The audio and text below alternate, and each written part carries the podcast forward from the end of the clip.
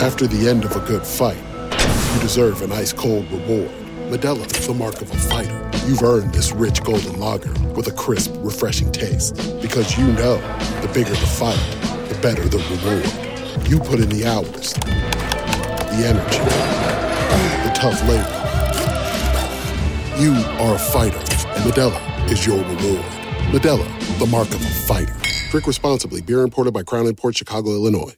Cashback is not available on gas in New Jersey and Wisconsin. Hey, good morning. You're heading to the airport, right? Yep, thanks for checking. I like the car. How long have you been a rideshare driver? About three years now. I really enjoy it. Isn't it hard to make money these days with the price of gas being so high? Not for me. I use Upside, the free app that gives you cash back for every gallon of gas you buy. Wait a minute. Are you saying you actually get real money back when you get gas with the Upside app? Yep, I get real cash back every time I get gas. Does that actually add up to anything? I'll make around 200 to $300. Wow, that's serious extra cash. I'm downloading the Upside app now. Download the free Upside app now to earn real cash back every time you buy gas. Use promo code CAR for an extra 25 cents a gallon bonus on your first tank. You can cash out anytime right to your bank account, PayPal, or a gift card for Amazon and other brands. Just download the free Upside app and use promo code CAR for a 25 cents a gallon bonus on your first tank. That's code CAR.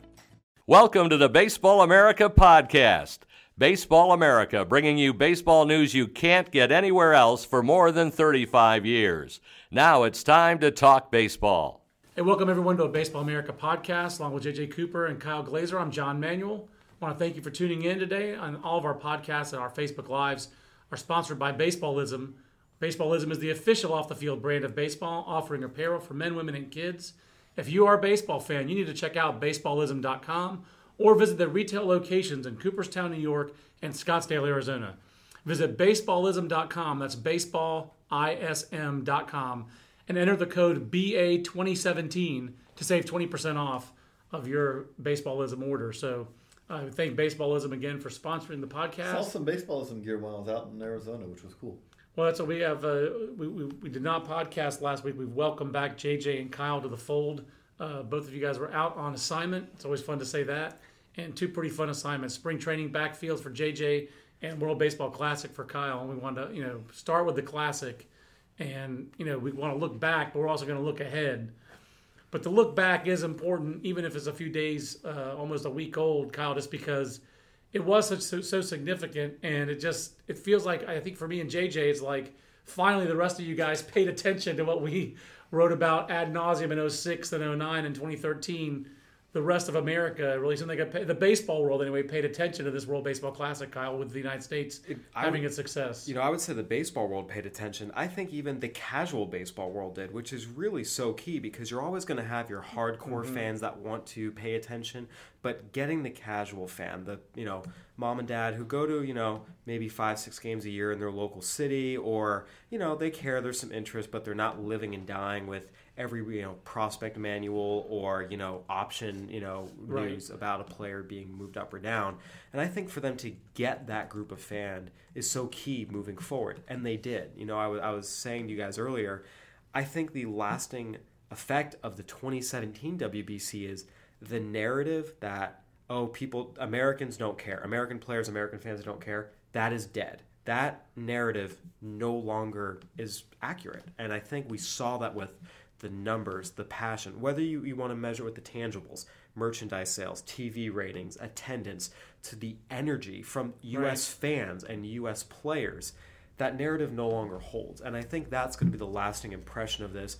And I think that was true even if the US lost in that title game to Puerto Rico, seeing what the U.S. fans showed up and how loud they were in San Diego, seeing what it was like yeah, in the semifinal for that, Japan. That semifinal U.S. game was 25,000 fans, right? No, that okay. was 40, 40, 42, uh, 42,003. It was a sellout in San Diego. Or, oh, I'm sorry. The semifinal game. The semifinal did not sell out. It was 25,000. No, the 32. US, the U.S. Japan Sorry, game. 32. Yeah. It was, also it was, a driving it was, rainstorm. It was, it, was, it, was, it was the rainstorm in LA at 6 o'clock and on a Tuesday. That's what you got to remember. And so when people were saying, oh, Miami drew so much better, you got to remember that was a Thursday through Sunday series. the first two games in San Diego, everyone was hating on. It's Tuesday, Wednesday at six. No one goes to those games. Once you got into the Friday, Saturday, they compared very well to what Right. happened in Miami. And then with the WBC in LA, the fact you had fifty-one thousand on a Tuesday, thirty thousand plus on a uh, sorry, fifty-one thousand on a Wednesday, thirty thousand plus on a Monday and Tuesday. You're not going to do much better than that in any city in America, Well- and especially on a especially for six p.m. start local. and they're gonna as much as the odd the atmosphere in Miami was awesome. The reality of it is is that this is a world event, playing it in on the West Coast. I know there was some complaints about on the West Coast about it, you know, the time, Time of day. for Eastern Coast, but you're trying to play it so also the time of day for Japan and all. Right. It's a well. big world. And, and especially with Los world. Angeles having such a huge Japanese American population, that's why Los Angeles makes the perfect sense because you get that that perfect mix. San Fran also where they've done before works pretty well too because LA works but better, LA works though. better though. Yeah, I thought LA works better. but- I mean, like they've both, LA's hosted the finals. What now? Three times? Or Uh, just yeah, two and you- times? you So have the that mix First year was San Diego.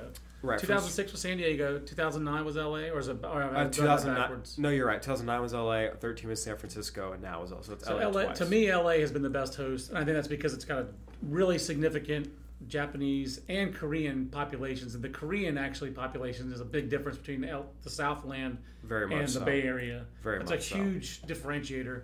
And there's just something about Dodger Stadium. I love AT&T Park or whatever it's called now. What is it now in San Francisco? it's it's still AT&T. Okay. It went from Pac Bell to SBC to AT&T. I've been I've been to it when it was Pac Bell in 2000. I've been to it for the Classic in 2013. I love that ballpark. oh, it's gorgeous. There's just something about Dodger Stadium. Though now it's historic. You know, now they really should call it historic Dodger Stadium. It's so old. It's what the third oldest stadium in the big leagues. It's 50 plus years. It, uh, yeah. I mean, it's only it's only Fenway open. Park and Wrigley Field. So, like, ideally, you would love to have um, the World Baseball Classic sometime played in Wrigley Field. It'd be awesome to have it in Wrigley Field, or it'd be awesome to have it in Fenway Park, but not in March in Boston or Chicago. You can't do that. I mean, like, what I wonder about is, and I, and I I have the numbers in front of me. Like the uh, the, the the MLB Network had its three most viewed non postseason games ever. So the uh, viewership was really high there. Viewership was fantastic on the E ESPN two in the Spanish language broadcast um, internationally. But what I wonder is, can they ever? Can the classic ever have the finals if it's in its current incarnation of its current format of having it in the championship being in March? So we'll just go for that conceit going forward. Could it ever happen where they have the classic semifinals and finals in Asia? Could that ever happen, guys? Do you think that'll ever happen? It ever have no. in, in Tokyo? JJ says no. I think I think they'd be hesitant to. I, I never say never. I think it'd be great because we see the passion of what goes on in Tokyo. Um, at the same time, this is as much as we talk about as an international event. Right. Major League Baseball is still a United States-based business, Yep. where the United States does them. They do most of their their revenue. Right, So and, and me, MLB and the Union are the two biggest partners who run World Baseball Classic. Yeah, I, I don't. I don't see them being saying, "Okay, we're gonna you know ship the U.S. players out, the Puerto Rico players out, and the Ven- Right. and the and the Dominican players out across the Pacific for two days, a week before the season." I don't see thi- that either I, I think that that would be a deal breaker. You're, you're, you're going to be talking, it's going to be something where we have, you know, Mach 6 airliners that can get you back in, you know, a few hours or something like that. Yeah. And that's so far away that, yeah, I, I don't, I just don't think you're going to see it. And the reality of it is, is that as much as this event is big in Asia, you are then talking about a situation where if there, if Japan somehow doesn't make it that time, you, you have less like we saw. I mean, I don't blame them. I think the fans in J- Japan did a great job at the WBC again.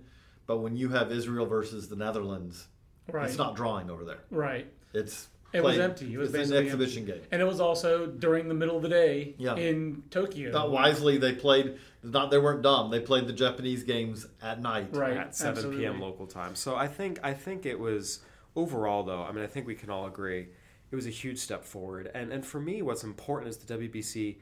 It keeps growing. It's on the upward trend. All these records it broke were ones that were set in 2013. So we're Right. seeing Well, each incarnation. It's getting One- bigger and better. But one thing about that is, is that they they should they play with the numbers to fit what they. I'm, I'm not being wet blanket guy, but Yeah, the you're right. ratings are the ratings are worse than they were because they're on MLB Network. They're comparing them to MLB Network ratings, Right. Their because biggest- there's a lot less coverage than when they were on ratings, ESPN. Their biggest ratings were the year they were all on ESPN, which was what, 06 or was it 09? I forget which one it was. But at the same time, fewer people watch ESPN now. So those those ratings that they had that year are almost like they'll never Those get are those. those are encased in amber. In They some are. ways. They'll never. They'll almost never get those with forty percent of ESPN subscribers have unplugged, something like that. So I not mean, forty, but yeah, a lot. Right, it's a lot. And the other, the other uh, aspect of the classic they did well beyond that was you could. I mean, we all are plugged in social media wise on baseball, but it was trending. It was a big deal on social media during these games, and the streaming platforms were up significantly. That's where MLB is very well placed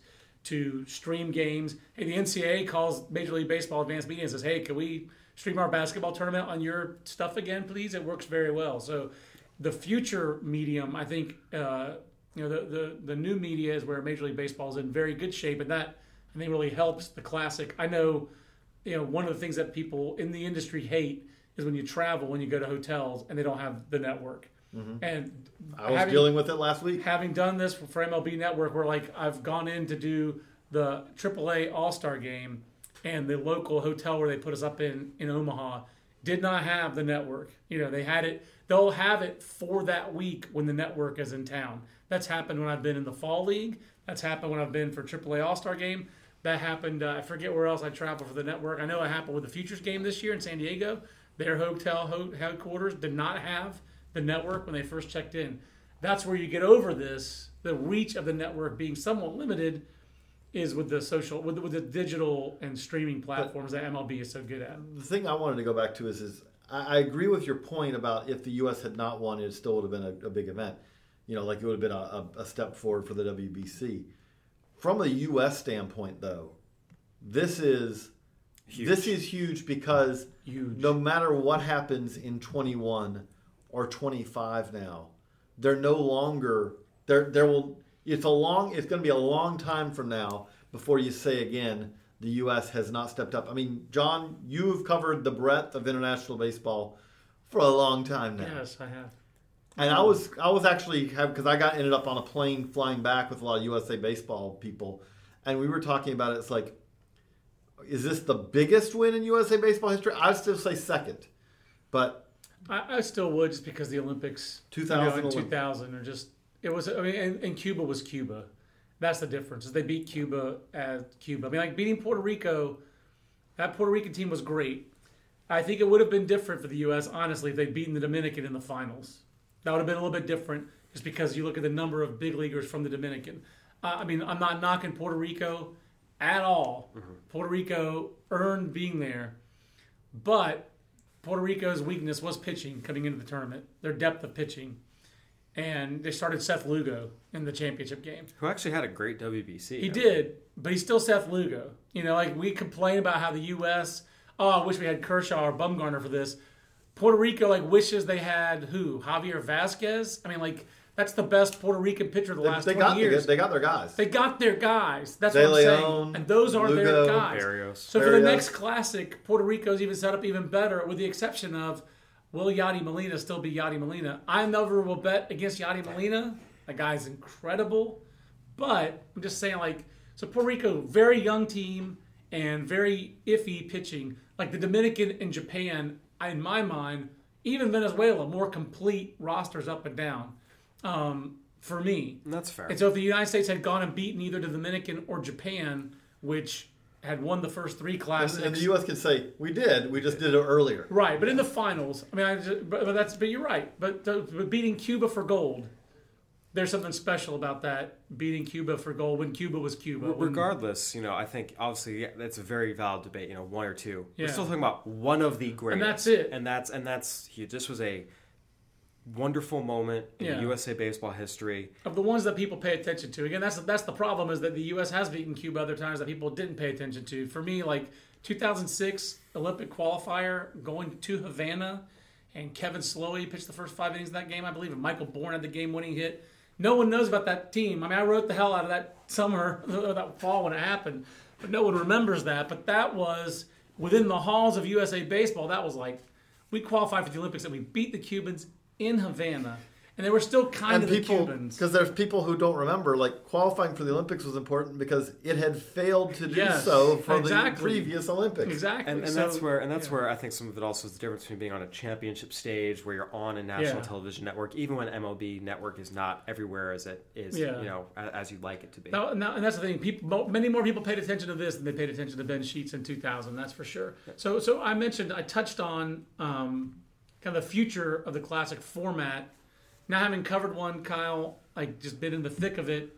What was was there any sense around it? Like, oh, this is what it's going to be forever. I mean, do you think there's going to be like? Because Buster Olney wrote, I, I thought was one of the most hot takey Buster Olney columns I've ever written. I don't think of Buster in hot takes, and I, I really respect Buster significantly. But he wrote like they should either go all in or get rid of the classic.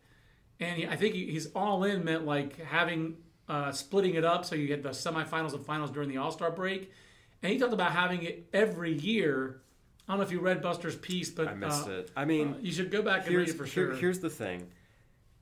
It's key, it's kept growing in its current format. They're not going to tear it all up and try and do something way different. It'd be one thing if everything this year had been stagnant or lower than years past, but when you have increases across the board, every metric you care about, you're Right. not then gonna do something wild and crazy. I really do strongly believe we will see the classic as we saw in 2017 exactly the same way as we see it in 2021 with the you know you could say maybe with the fact the Olympics are there, maybe some of the player you know selection will be a little different, mm-hmm. maybe. But I think that's the limit of it. We're not going to see different times. We're not going to see different dates. We're not going to see different formatting.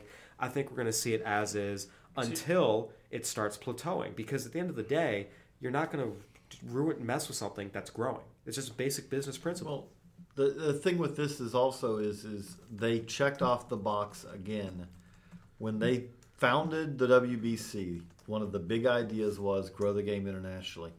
I don't know what Israel is going to do. The Israeli Baseball Federation is going to do with the big check that will arrive for how well Team Israel did.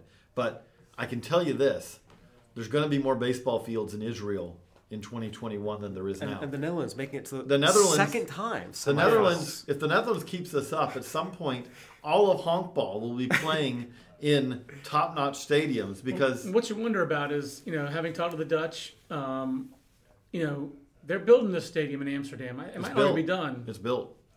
the intention when they built it was to bring an American, Yes. a major league team, not permanently the Netherlands, but for an exhibition game. That apparently is not going to happen.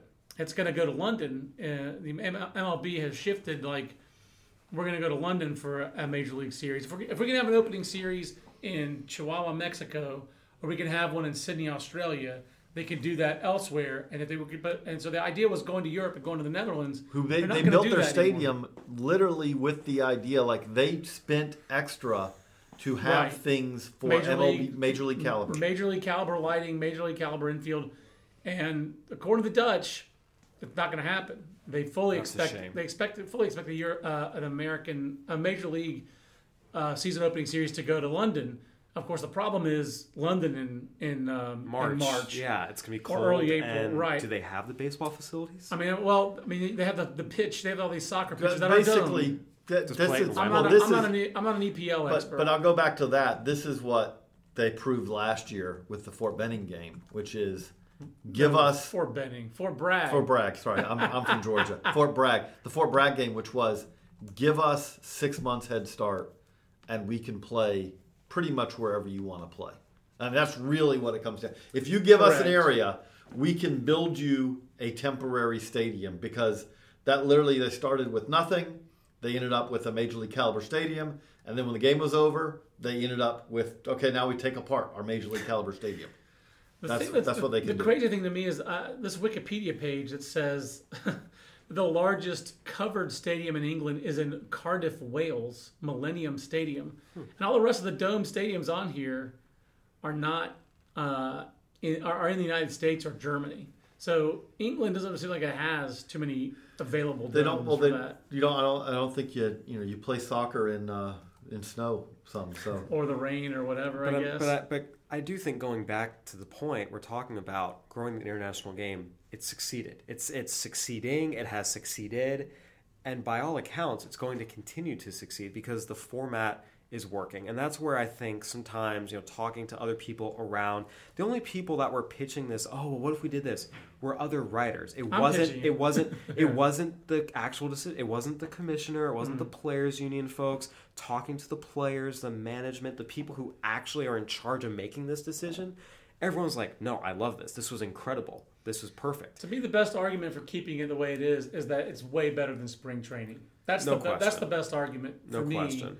Um, is that it's much more entertaining baseball in March, and it does grab more attention and more eyeballs to baseball in March than baseball would otherwise. No question. Um, you know, as a I, I college- miss it. I, I literally this week miss it that it's not around anymore. There's no question. I miss it too. And uh, as a college basketball fan whose voice is hoarse from college basketball, uh, one of the hard things to acknowledge about being a college basketball fan is that college basketball is diminished in the culture. It only matters at the tournament time. And the rest of the like, so March is kind of when it matters, but it, all those games are on the weekend, and the classic fills those gaps. And There's that- nothing else and, going and on that's in the March. discussion again. Again, the only people talking about this were other writers. Like, well, why do you want to compete head to head with March Madness? You're not. There's certain nights you are, but You're there's not. but there but for the most part you're not. And I think that that's where Major League Baseball has done something nice here, where you're pre NFL draft. NBA and NHL, the seasons are pretty much decided, and, they don't compete with Major League Baseball. Major League Baseball is on a level on its own and the compared to those NBA, two. the NBA talk this month is either um, uh, ridiculous MVP discussion of a Or sport the, where really re- the nobody resting remembers. player controversy. and that's it. And it's all negative. It's resting players and this kind of thing. It's there's no there's no positive storylines, and they've tried to gin up rivalries in the NBA and all this kind of stuff. The Nobody, NBA, the NBA, cares. is a, the NBA is a sport that basically is just a this really long exhibition season to get you to the games that matter. Well, the thing is, though, that those exhibitions are incredibly fun to watch. Yes, I mean, not- the NBA's product is at an extremely high level. I'm not going to knock. I'm not knocking the NBA. I'm just saying it doesn't own March, where the Classic has found a niche. I think that March is a good time of year. I still think you could do the the Classic and whittle it down to four, and then take the four to the All Star break, and that would make a good tournament better. So for me, doing those first two rounds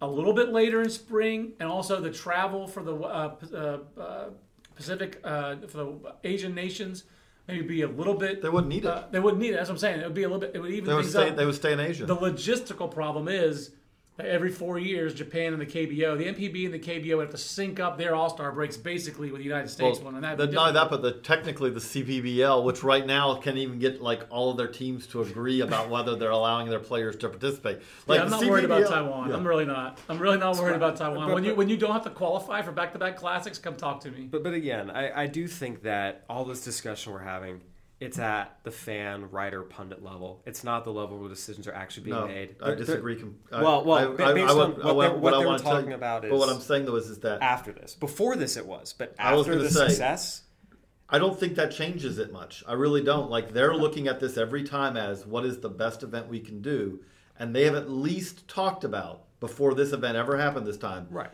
Would this be better doing what you just talked about? I just think the strike you strike while the iron is hot. You don't wait for it to go down. I mean, like, eh, I mean, I'm no economist, but don't they always talk about growth? I mean, like, three, when you have two percent growth in your economy, are you trying to get to three percent? If your profits are growing by ten percent, are you trying to get to fifteen percent? So they grew the classic now by let's just I'm to say by X 20, percent. 20, 25, 30, depending on your metric. Don't you don't, don't they get greedy? Isn't that what capitalists do? But- you get greedy and you go I don't wait even know, but I twenty don't five percent. Screw that! I want forty. I don't know if it's even greedy. I do think that they have to really look at this and say, could we have a better event? Yeah. Can we have a better event if this is part of All Star Week every or Every is four All Star Week years. every four years? And that's what to me. and you they, they have to again. It may not be. They may decide no. They may find because there's so many logistical things that, have to to- happen. But that totally opens up the whole thing of oh, we want World Baseball Classic in Boston in July. You can do that. You can do World Baseball Classic in Chicago in July. You can do it anywhere. In July in the United States, you can do it anywhere. But the concern you go to is, Seattle. But the concern is, you have these great semifinal games. Then you shut it off for, for No, three and a you're half gonna have months. You're going to lose. No, No, I'm sorry. I meant the yeah, the first, first round, second rounds. round. You know, you've got all this momentum going, months and then you just shut it down. And four months. I think four months now, people are going to care less. They're going to say, That's "Oh possible. yeah, that thing, that thing four months But ago." at the same time, if you want to talk about when they talk about who what players can we get, if you said the guys, I mean, the gets for the first and second round are going to be the same thing. Yeah. But if you talk about, again, insurance is an issue here. But if you talk Right. about, if you said like we saw Kenley Jansen basically said, "Hey, now that you're here, I'm in." Right. Nine if you pitches. said during the yeah the, the game I, don't- basically I just love that he picked up the bullpen photo and said, pretty, pretty please. And Andrew Freeman was like, no. How do you say no in Dutch? No. But at the same time, um, you look at it and you say, if you are saying the the entire ask is, I want you like as a starting pitcher, I want you to make a start during this one week where you're Right. going to throw, you know, where you're completely stretched out. And out. if a dude at that point says, oh, I was going fishing that week, you're like, well, yeah, we don't want you anyway. You know, because that's the difference. And that is the difference. Both Israel and Team USA, I haven't talked to the Israeli team a little bit about this. It seemed like their focus was, and what all the teams have figured out is who wants to be here. Right. Okay, then we're going to take the best of those of you who want to be here. Right. And that's the best approach. It feels like, and I, and I just thought that the you know the U.S. was supposed to kind of be down on its pitching because they didn't get their best pitchers. The United States pitching was incredible in this whole class. Two point two five ERA. And I mean, it was and it was dominant at times. Whether it, was, it wasn't just Stroman. Duffy, Smyly was Smyly was- amazing. his one start. Yeah, and Chris Archer was fantastic. I, I still wish that but he even had to take it to, to Puerto Rico, Jose Berrios essentially didn't make the Twins opening day roster in part because Right. he went to the WBC, and his answer was absolutely entirely worth it. yeah. And he didn't even say like, I, I like dinosaur barbecue in Rochester. Send me back. You know, So, so that would here's, have been so an here's, so here's the question. Since I think we're different, let's let's let's put this on the bet board and and mark it down for Fortune. I believe strongly that the 2021 WBC The will be played exactly the same format as it is now.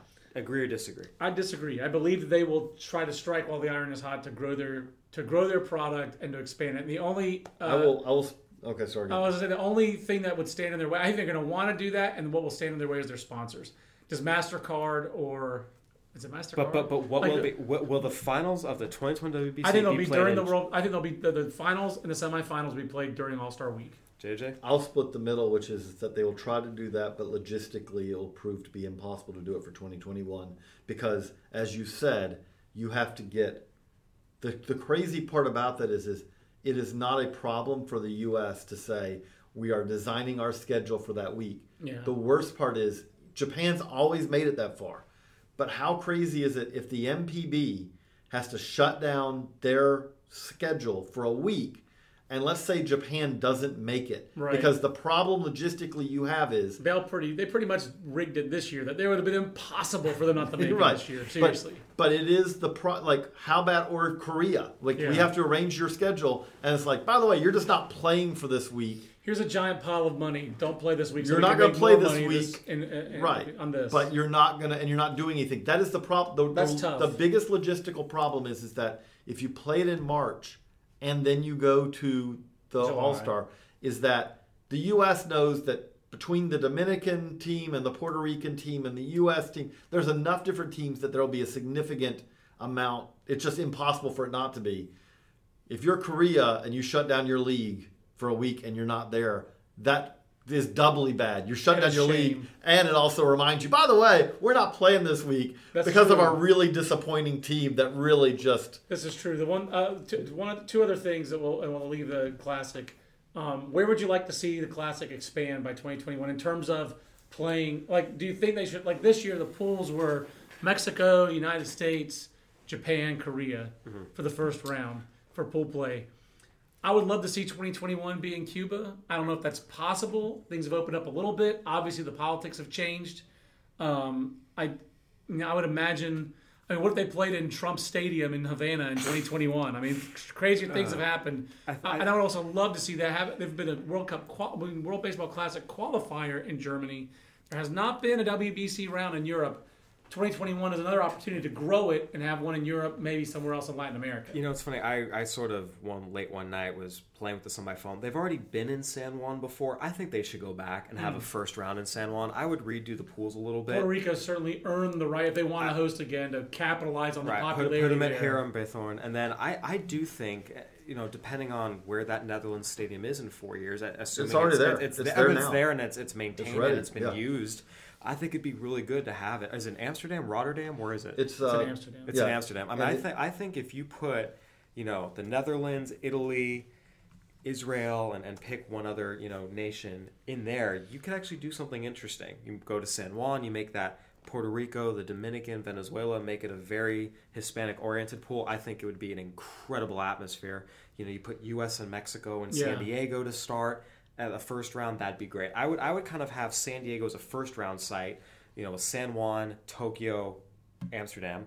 Make Miami a second round site where you can get the Yeah, best Latin of that yeah. U.S. You know, with the Dominican, Puerto Rico pool, and leave the other second round site. Maybe it's Tokyo. Maybe you put it in Amsterdam. I would the, just sort the of depend. rough. You're gonna. You know, you're always gonna be in Tokyo at some point That's to me because It's too The successful. MTV has to They're make not going money. to pull it. they have Yeah. to make money. And TV wise, that is TV wise, you have to have those games played. You gotta have in- some games that are played in the in the prime time in Asia. the- That's the, important. The, problem, I like your plan. The problem with that I do see is, is if you told me if I have to play in the Netherlands and then I'm picking up and I'm flying to Japan, the jet It's lag, tricky. and then if I succeed there, That's I have to nine fly to the states. That's a nine-hour time Right, zone and, difference. that, and that's where I could That's see where I having like- having a Seoul pool and a Tokyo pool Right. works because they're in that same general vicinity. Right. That the, the one concern is is like I do think you're going to have more trouble if I'm a major league team, and I look at my my players who are playing for the Dutch team, and I say, wait a second, they're going to be here and then here and then here. I would worry from an injury standpoint, like just the lack of true good And- rest. and that's they're fair. get. But I do I do think if you have San Juan as one of your first round sites, that would do very well. I, I agree. I, I would ask the question of at some point shouldn't we see as one of these in the Dominican Republic?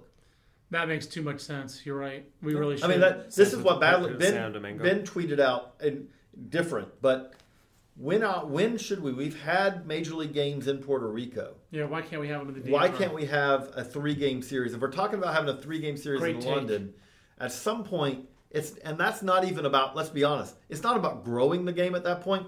The Dominican Republic. They're pretty bought in on the game, It's really but it's rewarding. It's It is rewarding Yes. a country that deserves to like look we could you imagine like the teams like whoever teams get to go there players there are going to be many players from other teams like why are we not going Yeah. to get you know it is something I, I remember, you know, when the Angels and Expos played in San Juan in 04, and I don't remember how well It's those because the series Expos. did. It's because the Yeah, the Expos Expos had stadium nowhere to go. Yes. Yeah. I just I just remember like some regular season games there, and I Yeah. feel well, like, I I mean feel they like played what kinda cool. 18 that year or 20 something. 20 I mean it was The- like the that was Expos part of their yeah, the- schedule Expos played. I think it was uh, 59 games in Montreal that year. The traveling And Expos. So they really, I mean, it was it was pitiful. Um, so yeah, I, I, would love to see the first rounds spread out. And the other thing that makes me want to spread it out was that there were these problems in Mexico. The on-site people in Mexico, uh, they had the problems, security issues. Yadi and Molina and the Puerto Rican players talked about with their families.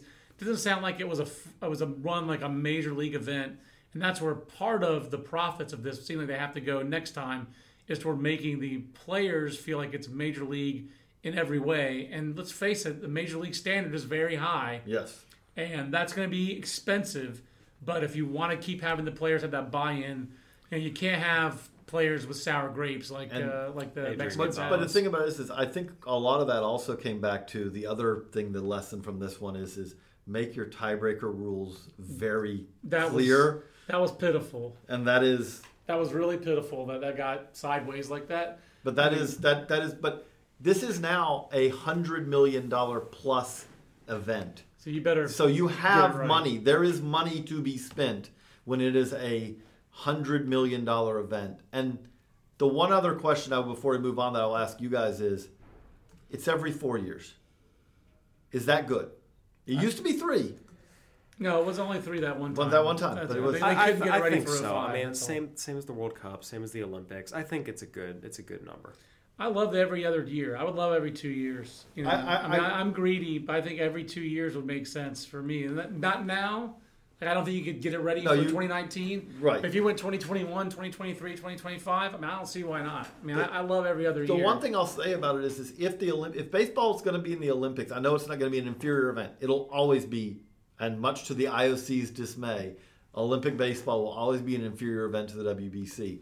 But that makes it even though it's going to be really backloaded because the way the schedule goes right now, we're going to if it stays in the Olympics, it'll be like no international baseball of a premier event, no inter premier event, and then boom, we have it back to back years. But that makes it a little easier for me. Like if we have Olympics and WBC, Gotcha. you know, to me, because the Olympics is, it like it's, it's the U.S. Like Japan treats that very I'm, much. ve- I'm very curious about this future of the Olympics as a genre. I mean, you know, that involves politics too as we go into this uh, uh, different age that we're in. Um, but I mean, like, how much inter- international cooperation is there going to be for an Olympics, and who wants to ho- host this? This The hosting's the issue, but there's too much money issue. there. There's too much money there it'll ever go away. We'll see. we'll it's, it's see. literally billion dollar television O- contract. Obviously, no question. But I mean, if people stop caring, I'm just curious what happens if people. Again, if there's a television bubble for Major League Baseball or for other stuff, how big is that bubble for all these corrupt international aristocrats who run the Olympics? I mean, it's pretty bad. So I don't even want to go on the Olympics thing. It's just 2020. I'm happy they're going to have it in Tokyo. After that, if you're having 2024 Olympics like in Constantinople, L- LA or Paris. Those are the uh, those are the I thought I contenders. thought Constant I thought Istanbul was the final. Oh, is it- is it I couldn't still? I couldn't Okay. remember, but um, Constantinople. You're going back to the Byzantine Empire here. You're damn right I am. um, so it's the Baseball America podcast with JJ, Kyle, and John. JJ went to go see some. Uh, I could probably leave this podcast now, and let you guys talk Padres prospects, but. I, I do think Arizona would be a great future home for a World Baseball Classic because It you was can a have it at past. Chase Field, at Chase right? Field. I, I've been and, there. and domes are good. I think domes are good for this. I think Seattle will be great They- for this also. Well- because it's Pacific and domed. I think it'd be perfect. But the other thing they did in Arizona, do remember, we played game. They played games at WBC at Salt River Field, which is the most Place Major League. Baseball caliber non-Major League stadium in but, the world. But they also had Chase Field sitting here, and so there was, which never happens in Arizona. They had rain in the forecast. They went, "There's rain in the forecast. We're moving to Chase Field." So we only played.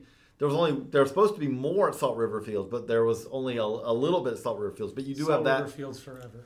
I mean, that is because that ballpark is It insane. was stunning. It, it didn't get built until after I graduated from ASU, so I didn't get to see it when I was there. And then when I went back this past fall, like for the first time, I was It's like, ridiculous. "Dear God!" Yeah, that place. All it's missing is a second deck. I mean, it really It's is. awesome. Yeah, it's but, um, but at the same time, I do think there's something an advantage of not having because there's There's already so much baseball in March in Arizona. there, you're you really are. I mean, you're That's the difference with Miami. My, South Florida. there is no you- now that you have Now that they have Beach, Palm Beach, you have but- West Palm Beach, but Broward and Dade, especially Dade, is the most um, you know international, the most ethnic of those two of those three counties down there. Um, you know, I know I'm going back 30 years to my Boca days, but it's a it's a haul. I had to take when I took the train to go see the Miami Heat their first year. The what was it called? I can't remember what the train was called. Um, but that, that train ride was long from West Palm Beach to Miami. Oh, yeah. So getting down and that, that's where It's, the, it's a good hour and a half drive. and Marlins more. Park, I, th- uh, I think it's uh, if I think with traffic, in Florida traffic, if, It's people more. if there's if there's no traffic, people fly down there. That's why I drive the way I drive. I learned to drive in Florida, but it's it's, it's an hour. Um, so with with no traffic, but it is uh, distinct. There's no Fort Lauderdale or Miami spring training teams. So you aren't competing with spring training when you're in Miami, and you are when you're in Phoenix. That was a long way of getting to that. yeah. So- But no, in Phoenix, you don't. You, really, what I would say is, is you don't need it there from Right. that standpoint of like, Right. okay, so love I can go to the idea WBC or I can go to one of these other Yeah, Yeah. the- eight the- to ten the- options The thing, I have the thing with Seattle, and where you could say it would get tricky, if you will, is I think if you have it in Seattle, you have to have Japan there, but you don't want to leave Tokyo. So it's sort of tricky. I think if you're going to do it in mm-hmm. Seattle, you have to have Canada, you have to have Japan. Yeah, I about to say you could do like you could even do like a second round where the U.S. isn't even there and have it in You- Seattle. but but again, I think you have to have one of Japan or the U.S. otherwise, it's going to flop. and the I other think, no, problem I is think you have a Canada and Japan, you're guaranteed. I, no, I, I agree. But- if Japan's there, you're fine, but, but they have to be. Canada there. has to qualify now. Though. Yeah, and the other part of that is is that while you have a dome, the weather there in that time, I mean, I've Gray. talked. I just ran into a lot of Northwest Scouts, and they're like, it has just rained every single day, and that's just like that's Seattle. It was miserable. Uh, we'll talk about it on our college podcast, but it was miserable this weekend in uh, Corvallis for Mike Lananna, and he, he he wore. You can go on his Twitter feed at M Lananna and see all the video that he shot, and he he was talking about it slash complaining about it last night on our uh, top twenty five call. About uh, sitting out in the rain and Yeah. shooting all his vines. But uh, but you, don't, so you usually don't worry about that in uh, in Arizona for sure. So here's the real question, JJ: Who was the funnest prospect you saw? Not the best. Who was the funnest prospect you saw on the backfields? The the thing that I will step away, and we'll have video on this up today. Uh, should be today. Um, the one I'll step away remembering the most is Adrian Morejon, the Padres lefty, who Who is should, who should play in the 2021 Classic for for Cuba if they're able to use expats, which hopefully they will. and it was just a couple of innings, but it was an eye-opening couple of innings. Um, you know, Kyle, you wrote him up for the handbook, and, and when you I showed you the video today, and you said like it was two innings, but he's already taken a little step because velocity-wise, for those two innings, he was legit. When I say sitting 94, Every single pitch was 94. it was which- like I saw the entire time I saw in his two innings. I believe he threw not every pitch is on the video, but he threw 193 and he threw a couple of 95s. That was it. Like it was literally 94, 94, 94, and he was locating 94 with intent. And com- you know, compared to instructs, when you know doing all my scout calls, it was 91 to 93 sit, touch 96. So, you know, he'd get a few 94s, but for him to sit 94, just those six months of being, you know, in a team facility, getting on those training programs, making the mm-hmm. mechanical adjustments, that's a huge jump, and it's been impressive to see just what he's grown in six months. It's really And- and impressive. we're, we're talking about an 18 year old. Just turned 18, February. Just, turned 18. Um, I had a, a Padres official ask me the interesting question, which you hear this a lot when you have a guy like eight, you know, 18 or year old international player or something. It's like, okay, let's say that he plops into the 2017 draft. Where does he go? And the reality of it is, is you, you say, okay, 18 year old lefty with a, if you're very conservative, a 60 fastball, but you could easily say a 70 fastball with multiple scouts gave me a 70 on the changeup. Breaking ball is much more iffy right now, you know, but he also has some control and command. He has an idea of what he's doing with it. Mechanics are clean. Mechanics are clean, all that. And you say, no, that's, I mean, Yeah. it's always easy to say, like, we, it's easy to say he's a top, but he's an easy top 10 Well, pick. when I when I was making my calls about him, you know, even before this, just other international scouts outside the Mm-hmm. Padres work, they all said no, he's on par with a top ten pick in any draft, and I even wrote that in the book. But I would argue that you know top ten. I mean, now that's that's top five. Right, I mean, that's that's even Brendan higher. McKay is the, the, you know, if you said top lefty pitcher, who's also, he's a hitter. Right. But Brendan McKay probably right now is the top lefty pitcher in this draft class. Brendan McKay's curve, you know, his breaking ball is at a different, you know, is much better than Morejon's at this point. I don't, you know, he's three years older also, but it's much better. Same time, fastball wise, Morejon is again, even if you say that he was sitting a little higher because it was a two inning stint, the fastball definitely has significantly more velocity. than McKay, the changeup I don't know about significantly more, but it's more. I mean, like He- McKay's like when McKay at his best is 992. and What you're hoping is that he when he just pitches and throws bullpens, he Right. throws harder than that. So Right, but but McKay very rarely you're you're rarely seeing pops 90, 94s. Yeah, he you're- does pop 94. whereas Morejon is this Sitting. spring has been sitting 94. right? No, I, uh, yeah, it's more velocity. You know. It- Yeah. it's a great. So better. no, I think I think we're in agreement. I mean, this is a guy who has a chance to be really special. I mean, talking about all the international guys the Padres signed, and as you guys know, when you talk about international prospects, there's a very wide range of opinions on those guys because they're so young, because there's so much projection left, even more than domestic high schoolers. And Morejon, it was unanimous. I couldn't find anyone who was like, eh. They were like, no, he's really good. It's just a matter of, you know, the, the comes is he Max Fried really good or Julio Urias very good? There's there's obviously a degree there, but they're both really good. Well, the other thing that stands out is, is you, you want to see these guys when you sign a guy, you want to. There's some to me one of the things that does stand out, like Lucas Erceg having a great spring on top of the great first stint he had in pro ball last year. I, I was having this conversation in Arizona with a couple of uh, you know with a pro scouting director and a couple of pro scouts at different times. It's like it is amazing how much you do know, like that first by the end of spring training for a guy who signed out of the draft last year or a July 2 guy, you know something. You know, you don't know as much as you want to know. But like with a draft guy, like Lucas Erceg, we can confidently now say with Lucas Erceg, you can't say he's an absolute slam dunk guy or anything like that. This guy, you know, he was a second round pick who hit 302, 305. 305 last year in a league where hitting 305 does not is you know, NAI. NAI. That's all I need to say. Yeah. But at the same time, the Brewers know a lot more about Lucas Erceg now than they did when they drafted him, and everything, All indications are It's a good what they know. it's it's very yeah, good. exactly. The more they know, it's really been very good. You take these Padres July 2 guys, the international guys they signed.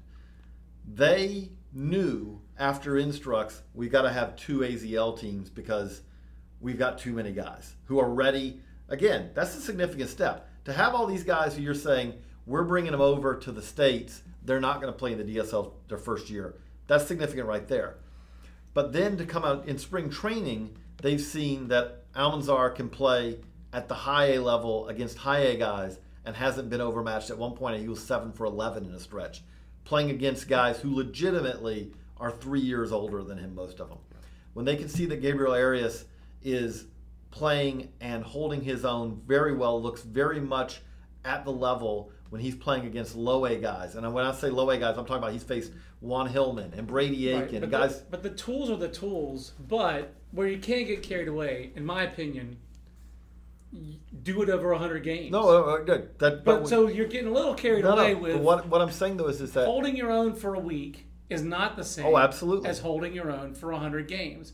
The grind is the grind. Absolutely. That's what separates all these guys, and that's why it's it's exciting, but is a little you got to temper your enthusiasm a little bit. Or let's see dudes do it for 100 games. but the hard is what makes it good. Let's right, see them but- do the hard part. But at the same time, and these guys aren't going to get to do that this year because none of these guys Right. are going to low A or anything like that. But at the same time, when you see those guys, they knew the reason they got signed was the tools. The skills are further advanced than anyone expected. Then you see a guy like Jordy Barley, another one of their July 2 guys. And when they signed him, the question was okay, you know he can run. He's quick twitch. He's got a really good arm. He's an infielder. But now, in just the span of essentially now the seven, eight months since he signed, he's showing pop. He's showing power. He didn't. There was thought that he had some of that, but again, what you are talking about, that you're right. You can't go too crazy. They're ninth in our top in our talent I'm saying the same thing for Erceg though too. I'm just saying like anybody having a great spring, you do know more. I'm excited to know more about all these guys, but I don't, I don't, I don't make the leap that you're making on. We know that he's ready to go. I'm, I mean, like I, I'm, I am fine to be a little late on guys because I do want more information. I do want more data, and I want to see a guy do it. I, I think I, a full I, th- I think for me, you know, just keeping a track on what's happening, I think some of it's a case by case. Like it is notable to me that okay, Morejon was sitting 91, 93. He's now sitting 94. Clearly, there's a leap there. That's been a progress that you want to see. He's further and As a- further away from being abused as a 15 year old by the Cuban national team, which is true. You know, and the other one that that really interested me just a little bit was you know Gabriel Arias. So when he signed, it was this guy's a great defender. We love the glove. We love you know all the actions. That's what he's best at. You know the bat we'll see.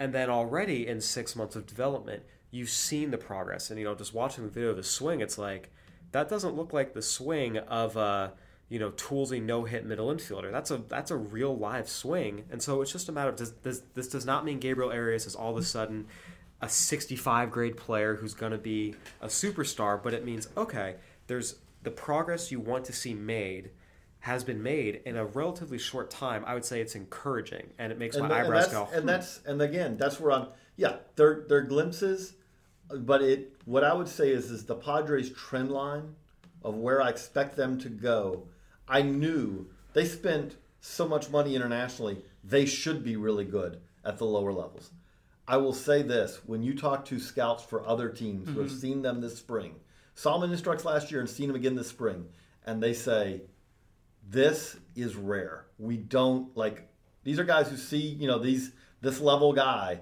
and they're like these guys are better than usually what I see these guys at this point. I'll just say that the the last time I remember somebody saying that was about, it was a scout that we all know who was extremely respected who said the same thing about the Phillies at Instructs and in spring training. And it was all a lot of guys who didn't work out. It was Brody Colvin. It was Jiwan James. It was that crew Mm-hmm. of Phillies, and they're just so far away. And those guys were advanced with their tools, and some of them were advanced with their skills. So I'm encouraged by the Padres. I think that's the right word.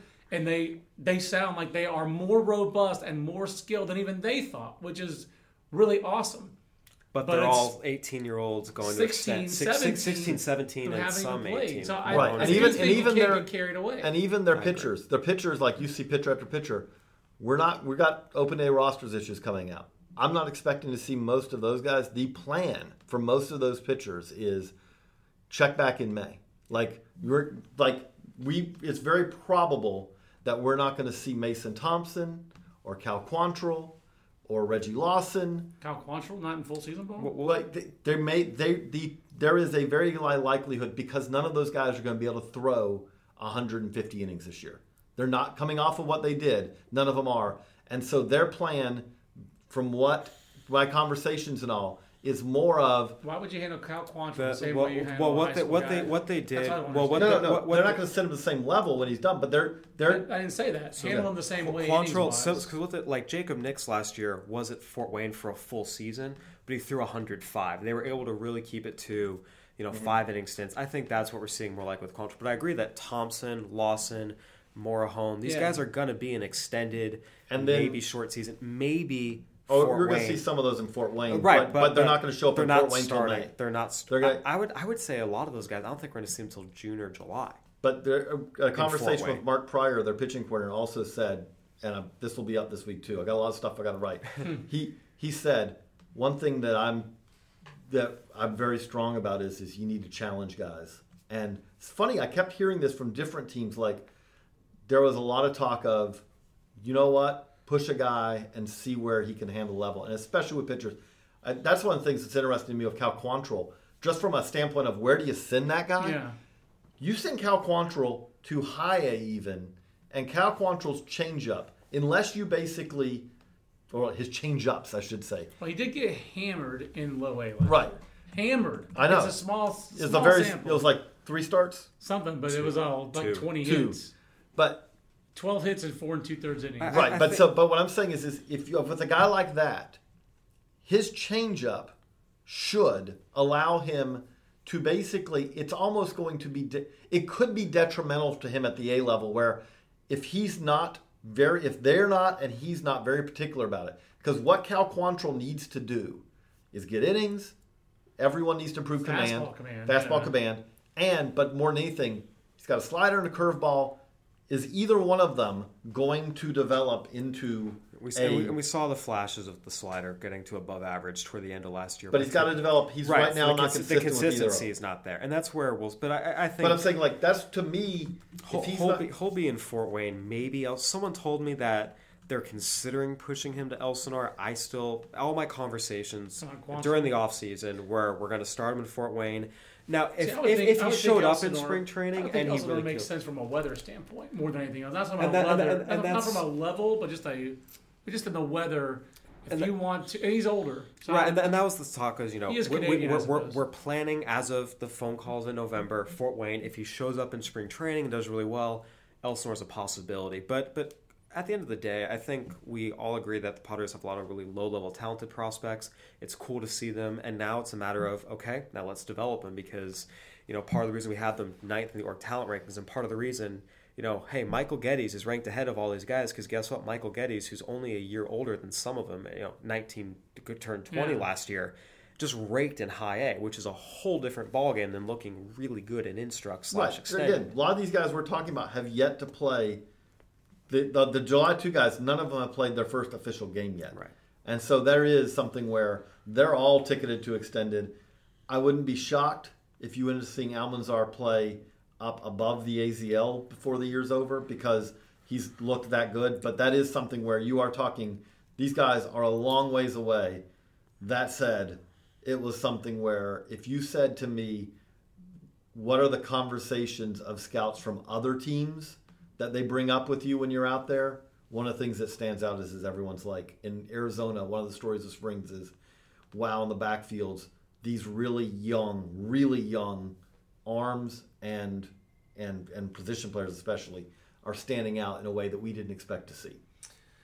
That's a that, that's a good way. I mean, I don't know if we could sum it up. We've got a lot. Uh, we've we've been talking for 52 minutes, so we, we might want to wrap up the podcast. I did want to ask, like, just you know, you guys could probably talk Padres the whole time, but um, I am very intrigued by just the idea of um, you know the backfields and just how much fun backfields are, and um, you know, there's so much about the commercialism of spring training that turns me off when you go, like the big league games, how much they cost, that kind of stuff, but if you're listening to this podcast, you're already interested in baseball the way we do it. I would. I mean, if you haven't been to a spring training backfields game, I mean, what are you waiting for? That's the way to go see It's- spring training for me. It's so good in so many ways. Um, really, the best ways our schedule is to go to games on days that the big league club's not there at the same time. I managed to actually work that out. That somehow I never I never saw a big league spring training game while I was in Arizona for eight days, and I never ended up at a ballpark that was hosting a big league game at the time that I was doing the backfields, which worked out really well. But it's okay. Start off, it's free. So when you talk about commercialism, there is no. Now the only thing that pays, like if you go to like Padres Mariners camp, they have concession stands. Right. Like, do understand this is a. You are going to go back to the roots of baseball. Don't expect to get your program. Don't expect Right. to know who the players are, maybe because only half the teams put names on the back of their And, unis. and all the announcements are made by a man in a in a hat who's got a, like a like one of those uh, Mm-hmm. cheerleader. I, I do think part of that part of the complication is you know those games it's not broadcasted who's playing where when and what time to the general public a lot of times It is available though now. Like spring training schedules are like you can actually get them online for the minor league side. Like um, at least a lot of them are on. A lot of them tweeted out. No, Not all well, of them, but a lot of teams do tweet it. out. follow Brewers PD. Yes, that's That the is best. the best player development Twitter, and it's not the gap between them and second best. There's uh, is an infinite gap. I mean, because they they tweet out here's our lineups for today. Here's who's pitching. Here's who's pitching tomorrow. If you want to plan ahead, all that. But again, the other thing about it is is usually you are seeing two to sometimes three games going on at the same time. There is no downtime. The real problem you often have is there's too much good stuff going on. There was the one that struck me, when we talked about Morejon, is everyone's watching Morejon and Mason Thompson, who's an outstanding pitching prospect, guy you want to watch, is pitching on the other field and he's pitching to no scouts. You know, like he's got his fan, you know, the, the, the players are there and all that have to chart and all that. But all the scouts, all the Padres front office side is over watching, you know, Morejon pitch. Mason Thompson's pitch is like, in any other situation, everyone would be here for Morejon. Or like another day, you're sitting there, it's like, okay, this is Walker Buehler versus Luis Castillo. I'm going to see 99 pretty regularly. Hmm. And then over here on hmm. another field, you're having other guys who are worth watching. There's the thing on the backfields is is there's more going on than you can watch, which is a pretty fun experience to have. a little overwhelming sometimes Oh, uh, it's it, it addles my brain at times because it's like I always feel like if there's four games going on, which does happen at times, I know I'm missing something. And it's like, well, you got to focus on what you're seeing, not what I'm missing. But I focus on what I'm missing. It's like uh, I'm, I'm having. It's like you're.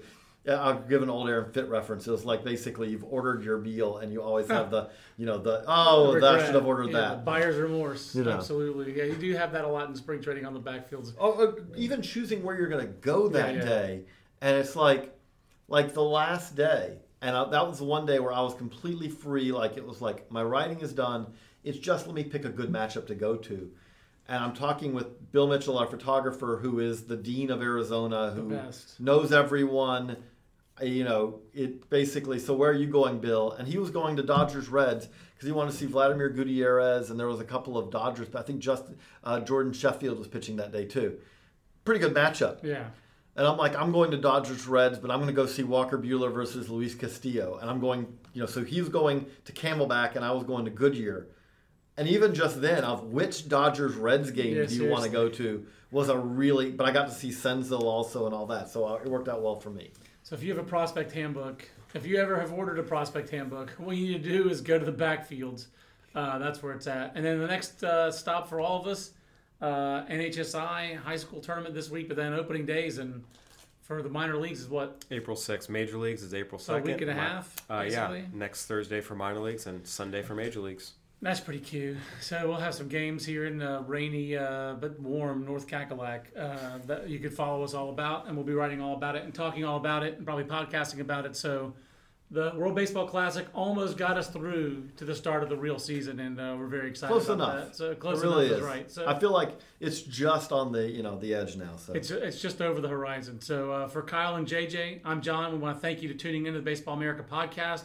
Our podcasts and Facebook Lives are sponsored by Baseballism. Baseballism is the official off the field brand of baseball, offering apparel for men, women, and kids. If you are a baseball fan, you need to check out baseballism.com or visit their retail locations in Cooperstown, New York, and Scottsdale, Arizona. Visit baseballism.com and enter the code BA2017 to save 20% off. For those guys, I'm this guy. We'll see you on the next Baseball America podcast. So long, everybody. This concludes our program. Want more in depth baseball coverage? Be a better fan. Visit baseballamerica.com to get more comprehensive baseball coverage. Cashback is not available on gas in New Jersey and Wisconsin. Hey, good morning. You're heading to the airport, right? Yep, thanks for checking. I like the car. How long have you been a rideshare driver? About three years now. I really enjoy it. Isn't it hard to make money these days with the price of gas being so high? Not for me. I use Upside, the free app that gives you cash back for every gallon of gas you buy. Wait a minute. Are you saying you actually get real money back when you get gas with the Upside app? Yep, I get real cash back every time I get gas. Does that actually add up to anything? I'll make around 200 to $300. Wow, that's serious extra cash. I'm downloading the Upside app now. Download the free Upside app now to earn real cash back every time you buy gas. Use promo code CAR for an extra 25 cents a gallon bonus on your first tank. You can cash out anytime right to your bank account, PayPal, or a gift card for Amazon and other brands. Just download the free Upside app and use promo code CAR for a 25 cents a gallon bonus on your first tank. That's code CAR. Everybody in your crew identifies as either Big Mac Burger, McNuggets, or McCrispy Sandwich. But you're the filet fish Sandwich all day. That crispy fish, that savory tartar sauce, that melty cheese, that pillowy bun. Yeah, you get it. Every time. And if you love the Filet-O-Fish, right now you can catch two of the classics you love for just $6. Limited time only. Price and participation may vary. Cannot be combined with any other offer. Single item at regular price. Ba da ba ba ba.